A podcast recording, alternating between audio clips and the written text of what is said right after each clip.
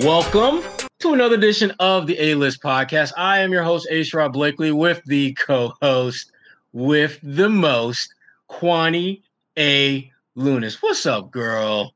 I'm here. Shout out to Bet Online AG as always for sponsoring our podcast. And also shout out to the people that are listening because they're the real ones. They've been coming back every week and giving us love. yeah, I, I would love to hear from some of our day ones because you know we got yeah. some day ones out there. You know, I know. If you've been a day one with us, let us know. How let how yeah. your boy and your girl. Let us know. So we can see. I'm certainly feeling good. Absolutely. I'm feeling good about us. Uh, not feeling so great about the Celtics, though. Lost three out of four coming into Tuesday after having won six in a row. Um, there's a lot of chirping about like what's wrong, what's wrong, and we talk a lot about Tatum, and you talk about Grant Williams, and you talk mm-hmm. about Jaylen, and now folks are starting to focus a little bit less on what's happening on the court and a little more on the sideline. Specifically, mm-hmm. Brad Stevens. Uh, his his name has been one that has been used in vain lately by Celtics fans and Celtics Nation. Uh, not sure if it's all warranted, but it, it feels as though there's a different uh, vibe now with this team under Brad's leadership than there was previously. What, what, are you what are you thinking about Brad and just kind of where he stands in, in the eyes of Celtics Nation? It's definitely a tricky situation because, to your point, people love to put the blame on someone. It's either Danny, it's either Coach Stevens. Obviously, the players are always going to get slack.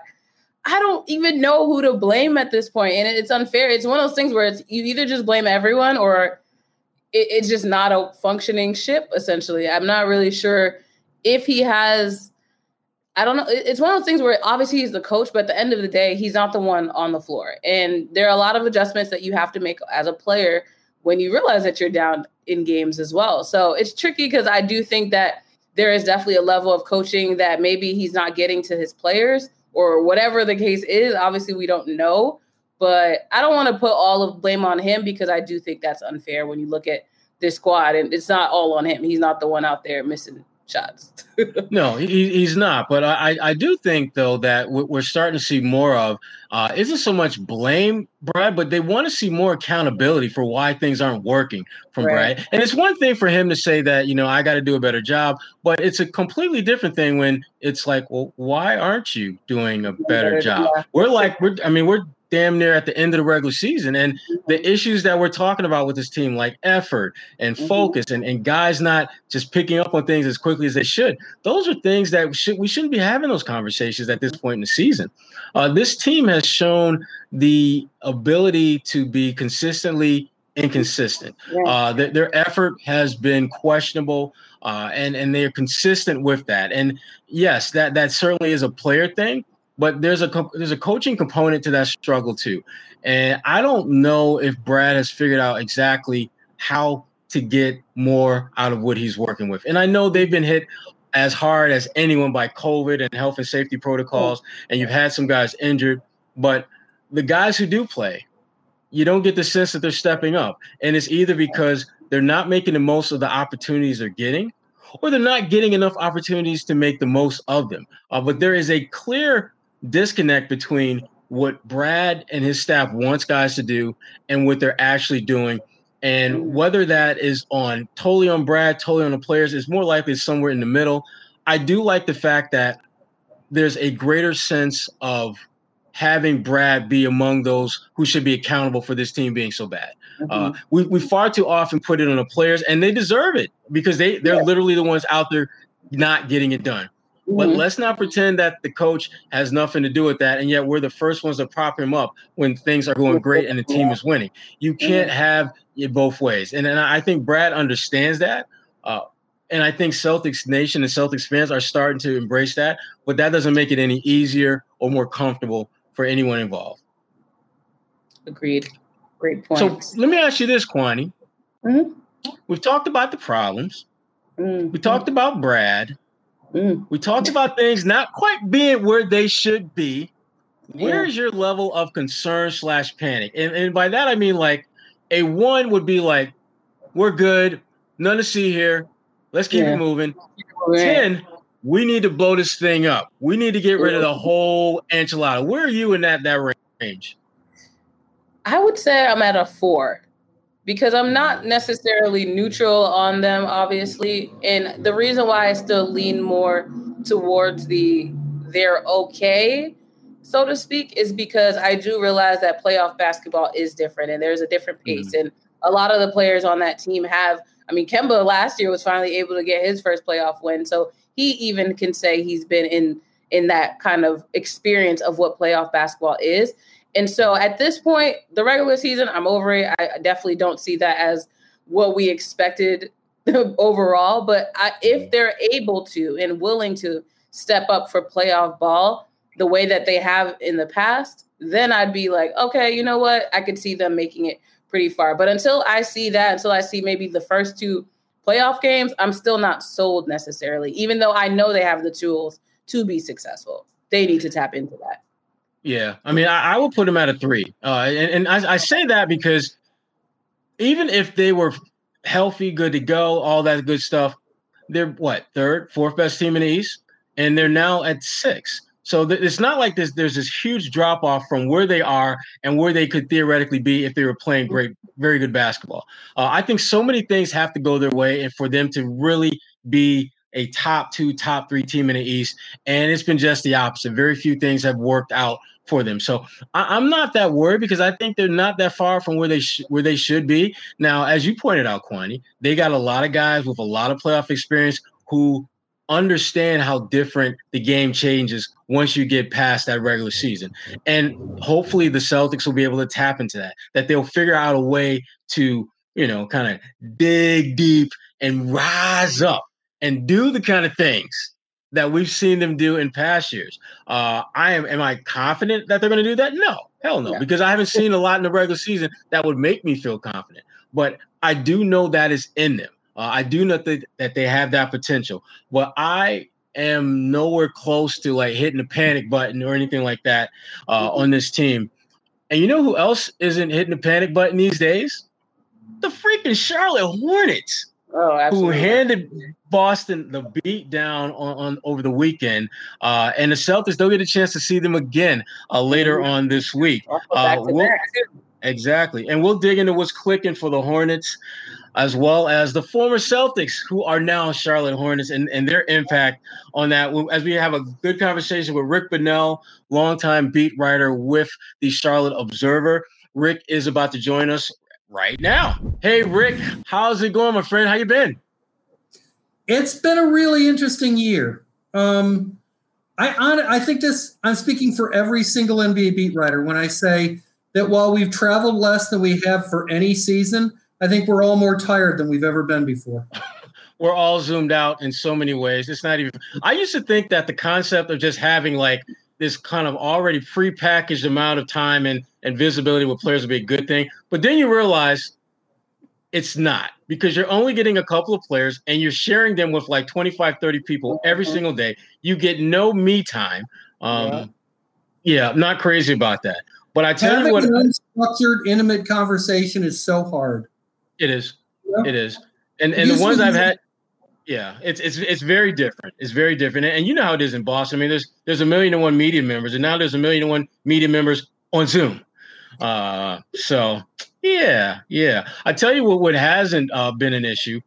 Your Charlotte Hornets. That beatdown that they put on Boston over the weekend. I mean, where did that come from? It was only just like what three weeks ago, where Boston beat them by like thirty. Um, I think the most remarkable thing about that was not that they beat the Celtics by 25, but they actually got to 100 points in three quarters. I mean, it since since LaMelo has left, and you know the the term that James Borrego uses to describe LaMelo, he calls LaMelo their engine in the sense of what they do offensively. It you know when you lose LaMelo and Gordon Hayward and Malik Monk, um, wow.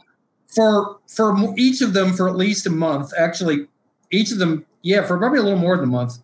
Mm-hmm. I mean, your offense is so handicapped that they've had six games in recent memory when they haven't gotten to 98 points. Oh, wow! And they put a they put a C note in three quarters against the Celtics. I don't know if that's like them doing really well offensively or the Celtics defense is that trash right now. The Celtics seem to think that game tipped off at four. well played. and the Celtics are very familiar with a guy going by the nickname of Scary Terry. How has he been for the Charlotte Hornets, and what, ha- what how have you seen him grow in his time there so far?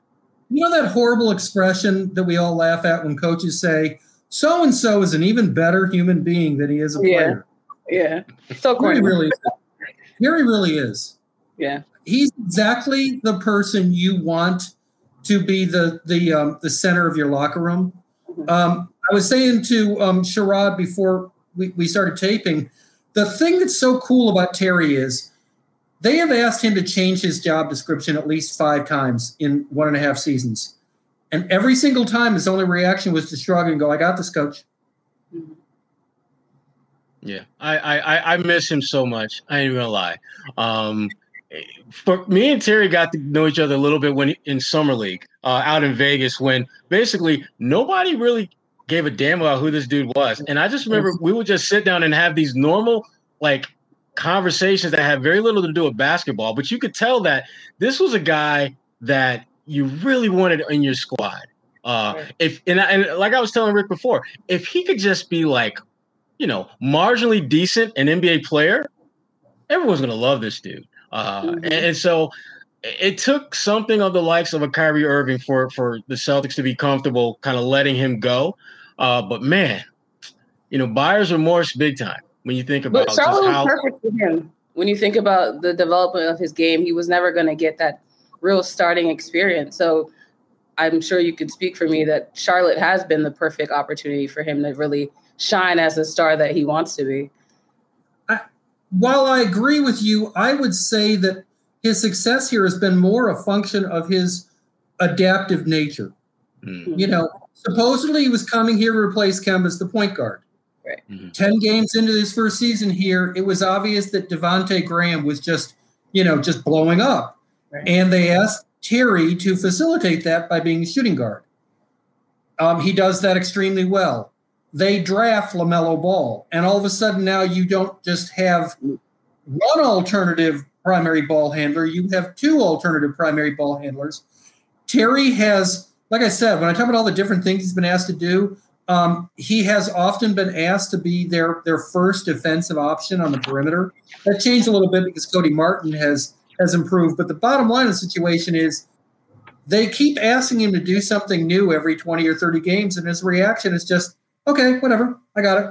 Um, you know, it, he was perceived as being overpaid for what the Hornets had to do to get him, and now he looks very underpaid. It's funny how that happens. Funny happened with a guy. Happened with a guy they drafted a long time ago named Kemba Walker. Yeah, yeah. Not quite so much now, but yeah. Right. Yeah. There's another uh there's another Celtic in the hornet's nest, so to speak. Uh, Is there? Terrible pun. terrible pun on my part, by the way. Terrible pun. You went that to was Syracuse came up with I that. know, I know. I did the alma mater bad on that one. I, I, really did. But Gordon Hayward, though, I mean, we we you know that's someone, and, and, you know this, Rick. That's someone that Michael has had his eye on for quite a while. Uh, yes. And what has he brought to the table? I mean, obviously he's hurt now, but when he was healthy, what were some of the things that made him someone that really helped this team be in the position they're in now, which is you know one of the better teams in the East. When healthy, if you only take that segment, hmm. um, Gordon has been exactly what they paid him to be. Um, this team needed a an organizer. It needed a connector. It needed a guy who could get you out of late shot clock situations. Um, I thought it was really interesting. I've got to know Ron Nored really well. I know that he used to be with the Celtics organization. Yeah. Ron has a unique perspective on this because he was Gordon's point guard at Butler. Right. So he is now an assistant coach here and a guy who used to roam with, with Gordon on the road at Butler. Um, I thought that Ron put this so well before the season. Um, you know, Gordon was a double engineering major at Butler. He has that point of view in life. He's a calculator. Mm-hmm. Ron said to me, don't talk about him as a scorer. Don't talk about him as a passer. Talk about him as a decision maker. Talk about him as a guy who can take be surrounded by a bunch of young guys still trying to figure out how to play And this guy, nine out of 10 times, will make the decision, whatever it is, that will give you the best fighting chance of a possession to get out of it with points. In that regard, he's been really good here. I think that the only thing that they need to worry about, and this is just a natural thing when you pay this much money for a 30 something free agent, are the last two years of that contract going to look cost effective? It's, mm. you know, in some ways, you could say it's kind of comparable to what this, the commitment the Celtics made with Kemba. You know, Kemba is a human pinball. Um, he has to play that way to be effective. Inevitably, he's going to get hurt, and he showed up in the Celtics door with some knee problems already. In the same sense, you know, you have to wonder if the best of those guys is going to be at the front end of very long, very expensive contracts. Yeah, I mean that that's certainly like around here. That's really the issue with Kemba. It's not so much how he's playing, but the fact that he doesn't play as regularly as you want, and it's all directly tied in with his health. Um, and you're right, Rick. I mean, it, it, does become something that becomes very problematic near the end of, of the contract because then if you're thinking about moving that player, you know you're going to get less in return because everyone knows you're trying you to move that guy. Right. If you can even get a buyer.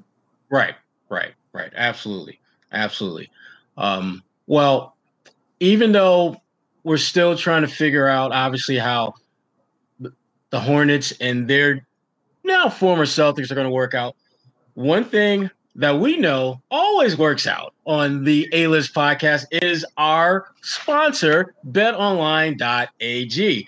BetOnline is the fastest and easiest way to bet on all your sports action.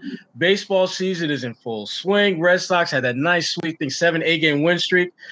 You can track all that and then some with all the action at betonline.com. Get all the latest news, odds, and info for all your sporting needs. BetOnline has you covered. Before the next pitch, head over to betonline.ag on your laptop or your mobile device and take advantage of the 50% welcome bonus on your first deposit. BetOnline, your online sportsbook experts. Don't sit on the sidelines anymore. Get in on the action, Kwani. Let's go. Don't forget to use that promo code CLNS50 to receive a 50% welcome bonus with your first deposit. Bet online, your online sports book experts. And as Kwani will tell you, that is far and away my favorite part of every single show. Every single episode. and he finds a way to just sneak it in. Our guests are always like, what is he about to say? What's he about to do? Kwani, when I first knew Sherrod, yeah. when he was covering the Pistons.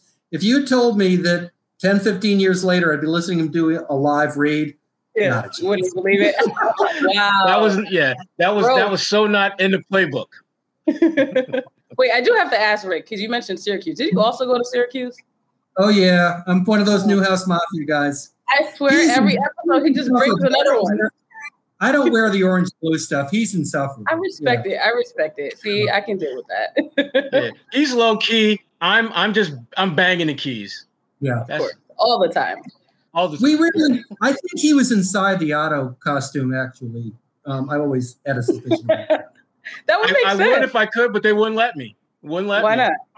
Height restriction. I don't know. Mm, yeah, sure. Well, we've talked a lot about basketball, but there's obviously on a less lighter note the shooting death of uh, Andrew Brown Jr. in Elizabeth City, North Carolina. And over the last year, we've seen a lot of obviously social activism from the players in the NBA. And I was just curious from your perspective, how do you think it's affected some of the Charlotte players and what have you seen overall when it comes to the social justice movements that they've been making? Um, I have not talked to the players specifically about what's happening lately in Elizabeth City. I will tell you that the entire state, I think it's fair to say, is really upset about that, partially because there's a really strange law in this state that does not give automatic access um, to, to body cams, and that's really unfortunate. But um, I will tell you that the driver of social activism around the Charlotte Hornets is actually from the very top. Um, Michael Jordan's been really interesting in that regard. Um, he he pledged hundred million dollars over the next ten years, along with Jordan Brand, um, to deal with causes. A lot of it voter activation, a lot of it um, um, helping small businesses. Um, But the other thing that I thought was really interesting is, you know, it, it got very trendy last summer for NBA teams to start providing um, arenas um, as as mass voting sites. The Hornets were way out ahead on that. The Hornets started a plan on that um, way before it was trendy. I think literally Sacramento and maybe the Pistons were the only other teams that were that proactive about that part of it. And it's it's been a really cool thing to see. Um, the Hornets, you know, I mean, I we can talk all day about what's good and bad about this franchise. They have always been co- good corporate citizens in in recent memory, and that's they're an asset to Charlotte in that way.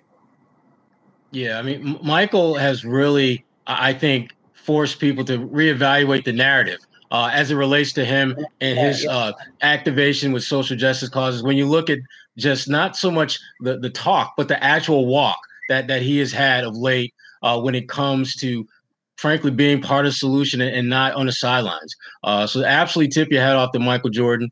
Um, he's he's doing what he's doing what should be done on so many levels. So um, he's gotten a lot of slack, obviously, in, in the past for the lack of maybe activism as a player, but it was a different era of basketball, and I think the fact that he's been able to adapt to the fact that it is more okay to speak out against injustices, I think that's a great way to use the platform. So I think voting access is a really cool thing mm-hmm. um, to to address. And the, but the other thing, you know, that they've been involved with for years because they they went out and they looked for real needs in the community. And one of the things they discovered was um, was food issues. Um, they've mm. been they've been very very involved with with food banks and food deserts. Um, Michael has funded um, two free clinics with the uh, with the, with the hospital unit that um, sponsors the Hornets. I mean, they basically said we're going to build two clinics that the vast majority of the medical care is free in underserved um, neighborhoods in Charlotte. You know, that's like you said, that's not just talking right. That's doing things that have real, um, real tangible um, impact. Yeah, absolutely. Kwani, you it's took us down this this yeah, I, lighten the load, Queen. Let's have some fun. Come on. With some games. I'm not sure if Sherrod told you, but we play games on this podcast. So now you have to play because you've already made it this far into the episode. There's no turning back. sorry. so the first game, it's a new one. It's called Shoot Your Shot. And you have one shot to win a championship. And you either have Terry Rozier or Kemba Walker. Who are you taking and why? Well, now that's interesting because if you were asking me, I don't want to get too technical, but I mean, if you were talking about creating a shot, then I might say Kemba.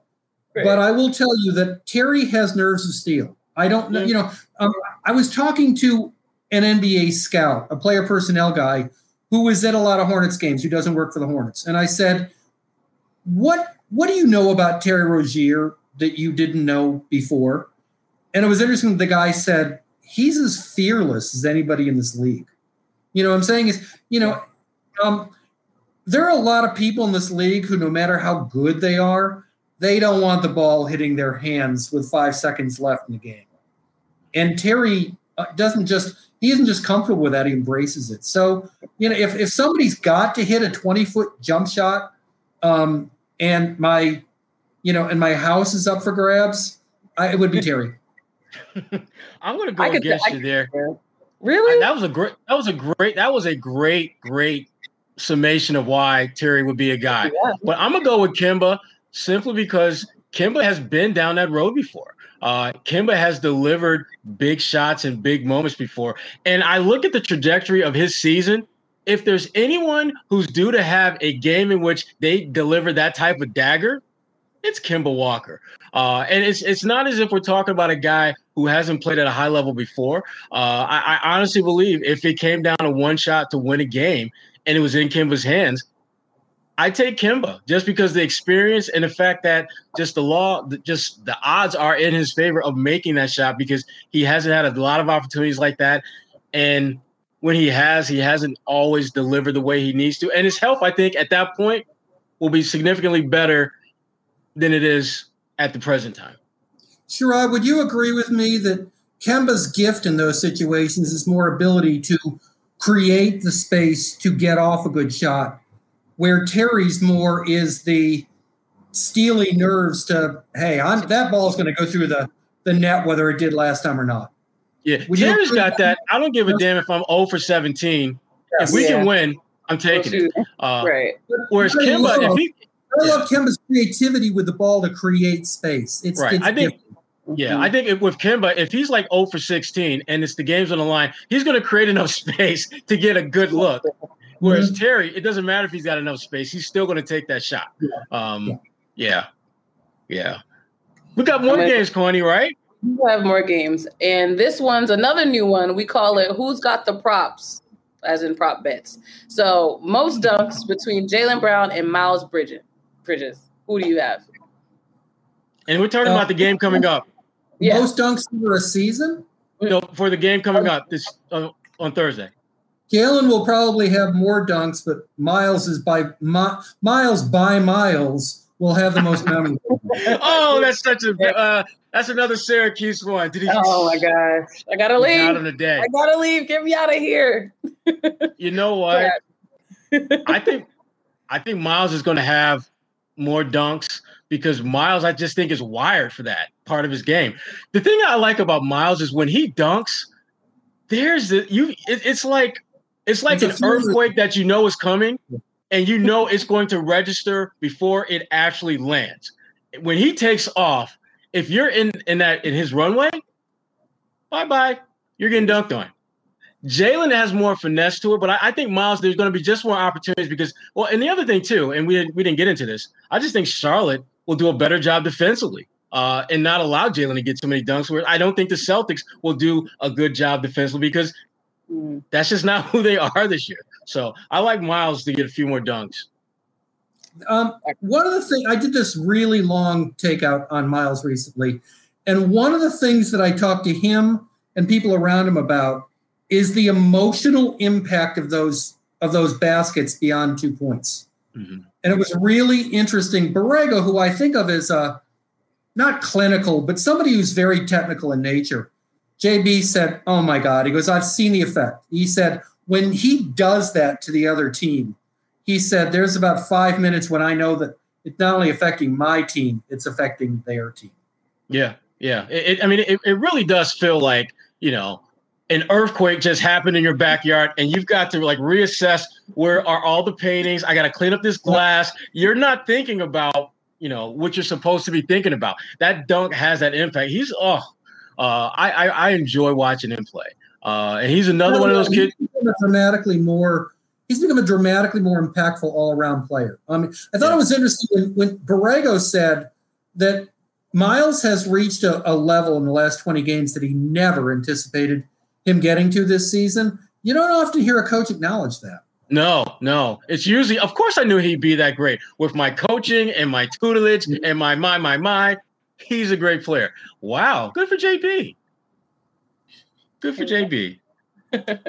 so the next one is who will have the most made three point shots? Is it Jayson Tatum or is it Terry Rozier?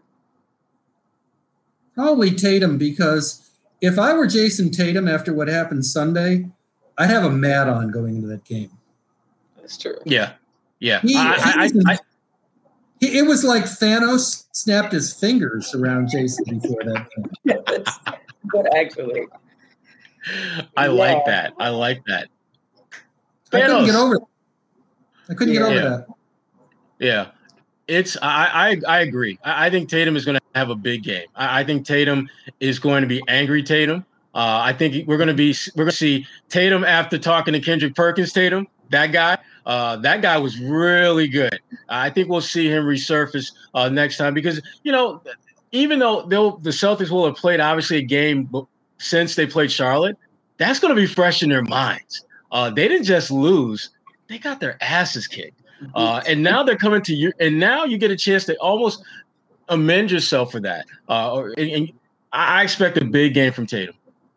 You know, the other thing I'm curious about with that rematch, I don't know what was up with Evan Fournier. I mean, he just Ooh. wasn't. Stop. you know what I'm saying? Evan, no way. I don't I, think I got a, I got a feeling Evans do. Well, yeah. let's put it this way: he was 0 for the game, and since he's been a Celtic, it wasn't the first time he was 0 for the game. Uh, so to me, yet he had another game where he could miss. So he has literally been the epitome of feast or famine. Uh, mm-hmm. I, I wouldn't be surprised if he went off and had like 25 points on 10 for 12 shooting. Right. Wouldn't be surprised if he had a big fat donut and was 0 for 10. Exactly. I'm looking for that first shot. The first shot that he takes is going to tell me everything, everything I need to know. Yeah. If that shot goes in, big night. If that shot doesn't go in, more the same. It's a wrap. Right. And finally, who's going to have the bigger stat line, points, rebounds, assists between Marcus Smart and PJ Washington? Oh, that's not even close. It's PJ. Oh. PJ is on a ridiculous run right now. I, yeah. I, and, and listen, I'm a gig as as Sherrod can confirm, I, I'm one of those people who like thinks that defense is beautiful. I, I told Sherrod a year and a half ago that I think that Marcus Smart is one of the most undervalued people in the league because he does something different from what everybody else in the Celtics does. Mm-hmm. But as far as putting up numbers, PJ's been crazy since he came back from that that ankle sprain. This will be a really tough one uh, because he's right. P- I mean, normally if we had this conversation like maybe three months ago, it would be a no brainer. Marcus would win. Uh, but PJ has been putting up ridiculous numbers. But damn it, I'm rolling with Smart Boy. Uh, I'm rolling. I'm gonna roll with Marcus. I think that he's gonna have a Tatum. I think he's gonna have a, one of those Tatum moments uh, where it's like, I got to make an impact. I've got to. I've got to do more than I'm doing. I, I think they're gonna win that game. I think Marcus is gonna have a big game. Uh, but then I, I, it's hard for me to go against these Charlotte guys because I like them. I love Miles. I love PJ. I love T. Rose. I love Gordon. I love all those guys. But I think Marcus is going to have a bigger game than PJ, though. I did not see starting PJ um, at center as being a, a thing that was going to end well. And it really has. I mean, it's yeah. what it's done is he is so shorthanded right now that it has allowed him to get his best players in the court, however they range it. Um, the most interesting thing about James Borrego, about about three weeks into him being the coach here, I asked him if there was anything about the way he looks at life that would affect his coaching. Mm-hmm. And I got this startling answer where he said that he never, ever, when he looks back on, on being a head coach, wants to look at himself as reactionary. He said, I'm not going to be one of these people who's obsessed with scouting reports. I'm not going to be this person who changes my lineup every single game because of who I'm playing. What that has meant is he's very unorthodox. He he you know he he wants to put other people in predicaments and sometimes that blows up in his face.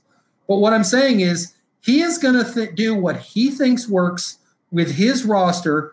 And then he tells the other coach, you know, whatever you do to bust that up, that's your business. But I'm going to go with my guys. And that's really, Sherrod, would you agree with me that most, there's way too much conformity in NBA coaching? It is. I mean, everyone is trying to react as opposed to be proactive with what they do. Uh, we, we, we've seen we've seen a bit of that here in Boston lately, uh, and it's not pretty. Uh, but I, the thing I, I, like about JB though is, is that he has an he has a philosophy, and he hasn't really deviated from you. When you start looking at and, and Rick, you I know you, you know the numbers better than, than any of us, but when you start looking at just the way his teams play and the guys that he plays and the roles that he has them embracing, there's not a whole lot of, of deviation uh, from that. Whereas some games in Boston, you might see Grant Williams playing the small ball five. Other times you might see him switched out where he's guarding Terry Rozier. And sometimes that stuff is sort of kind of by design, which leaves you scratching your head. Why would you do that? Um, it's it's it's refreshing to, to see that. I'm going to say something from afar, and I want to know if you two people who are up close agree or disagree. I don't think Brad likes his team. I think that that roster makes him uncomfortable. I think it doesn't. He's not really sure if it all fits together. Um, I thought that there was zero chance that he'd take a college job just because nobody in his right mind is going to leave an NBA job for a college job. But when people would ask me if there's any chance he would listen if North Carolina came calling, I said, "Well, I just don't think Brad particularly likes his team right now." Am I am I wrong in that in that notion? I don't think he likes the way they're playing as a team. And I think part of his issue is he hasn't figured out why they're playing this way. Uh, and I think that there's a lot of frustration with that. But I, I think Brad is, is, is such a prideful guy that the idea of walking away with the job very much on in a very messy state right now. I don't yeah. think his I don't think his pride would let him feel comfortable well, walking away from that. Doesn't want to start recruiting again because nobody in his right mind does, right? Yeah, I, I, am I'm, I'm still, you know, I, and I love Mike Woodson. That's my guy. Love him to death. I would have stayed as an assistant in the NBA. I, I would have. Um, the money might be better at, at, Indiana, but all the things that you're going to have to do to earn that money right. at that particular school, uh, nah. Being you know being Tom Thibodeau's uh, guy on the bench in New York, I'm all about that life. Uh, so it's it's it's cleaner. It's you know Brad Daugherty does a work does a weekly appearance on a radio show down here, mm-hmm. and Matt put it so well. He said 90% of being an NBA coach is coaching. 90% of being a college coach is not coaching. Mm. That's really well put. That is that's that's well that is well put, and I'm actually going to steal that and use that at some point down the road. I'll give Brad credit because that's what we do at Syracuse. That was Matt. It was I, I misspoke. It was Matt. It was Matt Doherty. Oh, Matt okay. Doherty. Okay. Oh, the former UNC coach. Okay. Okay. I will give Matt Doherty credit for that. Okay. But I will steal that. that was well put. As Larry Brown said, really smart people steal see a good idea and steal it immediately. Exactly. Yes, yes. And it was a really smart idea for us to have you on this week. This was great, Rick, man. I appreciate you, man. This was really good and really timely. And uh, hopefully we'll get a better game when these two guys, when these Charlotte and, and Boston meet again later this week. Um, you know, that game actually has stakes. Um, when you think about it, I mean, I don't think that the Hornets can catch the Celtics in the standings, but do keep something in mind. If by some miracle the Hornets win that game in Boston, they would clinch another tiebreaker. They mm-hmm. they have tiebreakers over pretty much everybody who surrounds them in the um, you know in that in that ugly middle between six and eleven. Right. Yeah. No one wants that play. No one wants that play-in game smoke this year. No one wants to be in seven through ten. I'll tell you what you really want to avoid you want no part of playing the Wizards in a one game series to get into the playoff draw. That team, there's a there's an expression in tennis called a dangerous floater, which is a, a player mm-hmm. that is not seeded in a major that you want no part of. Yeah. The Washington Wizards define a dangerous floater. Absolutely. You're coming with all the good analogies today. We just need to have you on every week. uh, well, you went to you went to a great school, Kwani. What do you expect? He's gonna pull out that orange and blue T-shirt any second nope. now. and then I will. Around, you know it's not. You know it's always within arm's reach. You know it's always within arm's reach. Oh my God! I have nothing. I have nothing. Yep. Rick Bonnell, Charlotte so Observer. Thank you so much for your time, my friend. This was great. This was awesome. Appreciate it. Talk to you soon, my friend. Take care. It's always a pleasure to have another Syracuse alum on the show. Sherrod, what were your biggest takeaways from your fellow? Wow, did, I'm just I'm just proud of you, Kwani, for doing that without rolling your eyes too much. Yeah, uh, I'm, I'm so I I appreciate that. You you can be when you want to from time to time. You can. no, but Rip was good. I mean, I just kind of you know really bringing us up to date on just you know the former Celtics, uh, Terry Rozier, Gordon Hayward, what they've meant to that team, and really just that Charlotte team is. Uh, I thought at the very end where he started talking about tiebreakers, uh, that's mm-hmm. going to come into play in some capacity, which makes this upcoming game between the Hornets and the Celtics a very big one. Uh, they, they Celtics, they need this win to give themselves a little bit more cushion from a team like the Hornets, who have shown the ability to play at a high level and beat them and beat them badly. Mm-hmm. Um, I'm still processing and marinating over what he said about the Washington Wizards.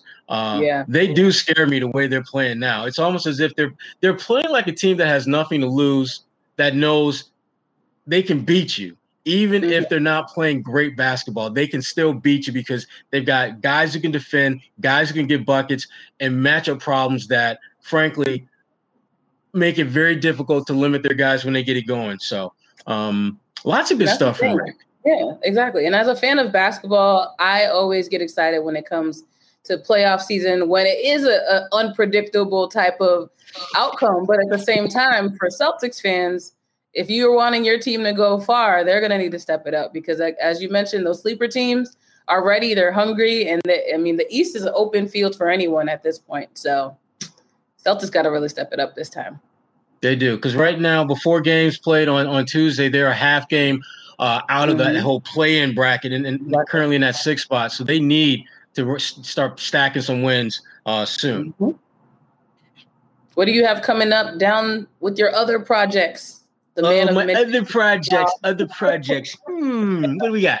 No, mm. uh, a Bleacher Report. We're uh, actually we're we're doing a little uh, playoff Rondo piece. Uh, just kind of whether or not playoff Rondo can do the unthinkable, and that is get the Clippers out of the second round of the playoffs, which is where that has been the end of their postseason journey mm-hmm. ever. They've never gotten out, out of that. So Rondo, you know, and you look at and again, I'll, I'll get into just what, what some executives are saying about Rondo, as well as you know, looking at the numbers and the data that remind us all about playoff Rondo and how good he can be. Uh, so I've got that coming, and also I'll have some stuff for Boston Sports Journal, uh, where I'll just kind of look at where the latest where the Celtics are at this weekend, and, and just kind of do a kind of a synopsis of, of that. And later on this Tuesday night, uh, I'll be on the Garden Report. Uh, we'll we'll just look back at you know just kind of the fallout from the latest Celtics uh, victory. We hope. Um, and so we'll, we'll be talking about that, and I'll be on Locker Room later on tonight. Uh, and if you don't have Locker Room, definitely download that uh, on, on your from your um, from your local app store. Uh, me and the crew will be on that. And speaking of downloading and apps and people that we love. What about betonline.ag, Kwani? Yes, betonline.ag. We say every week they're the ones that are showing us love in addition to the people that are listening. So make sure you check them out. Use our code CLNS50 for a bonus and let us know what happens if you win, if you lose. I want to hear about it. I, I haven't yet to hear about anyone winning or losing. So I would love to get a little more feedback on that. I've been low key winning. I I I, I need oh, to actually start put.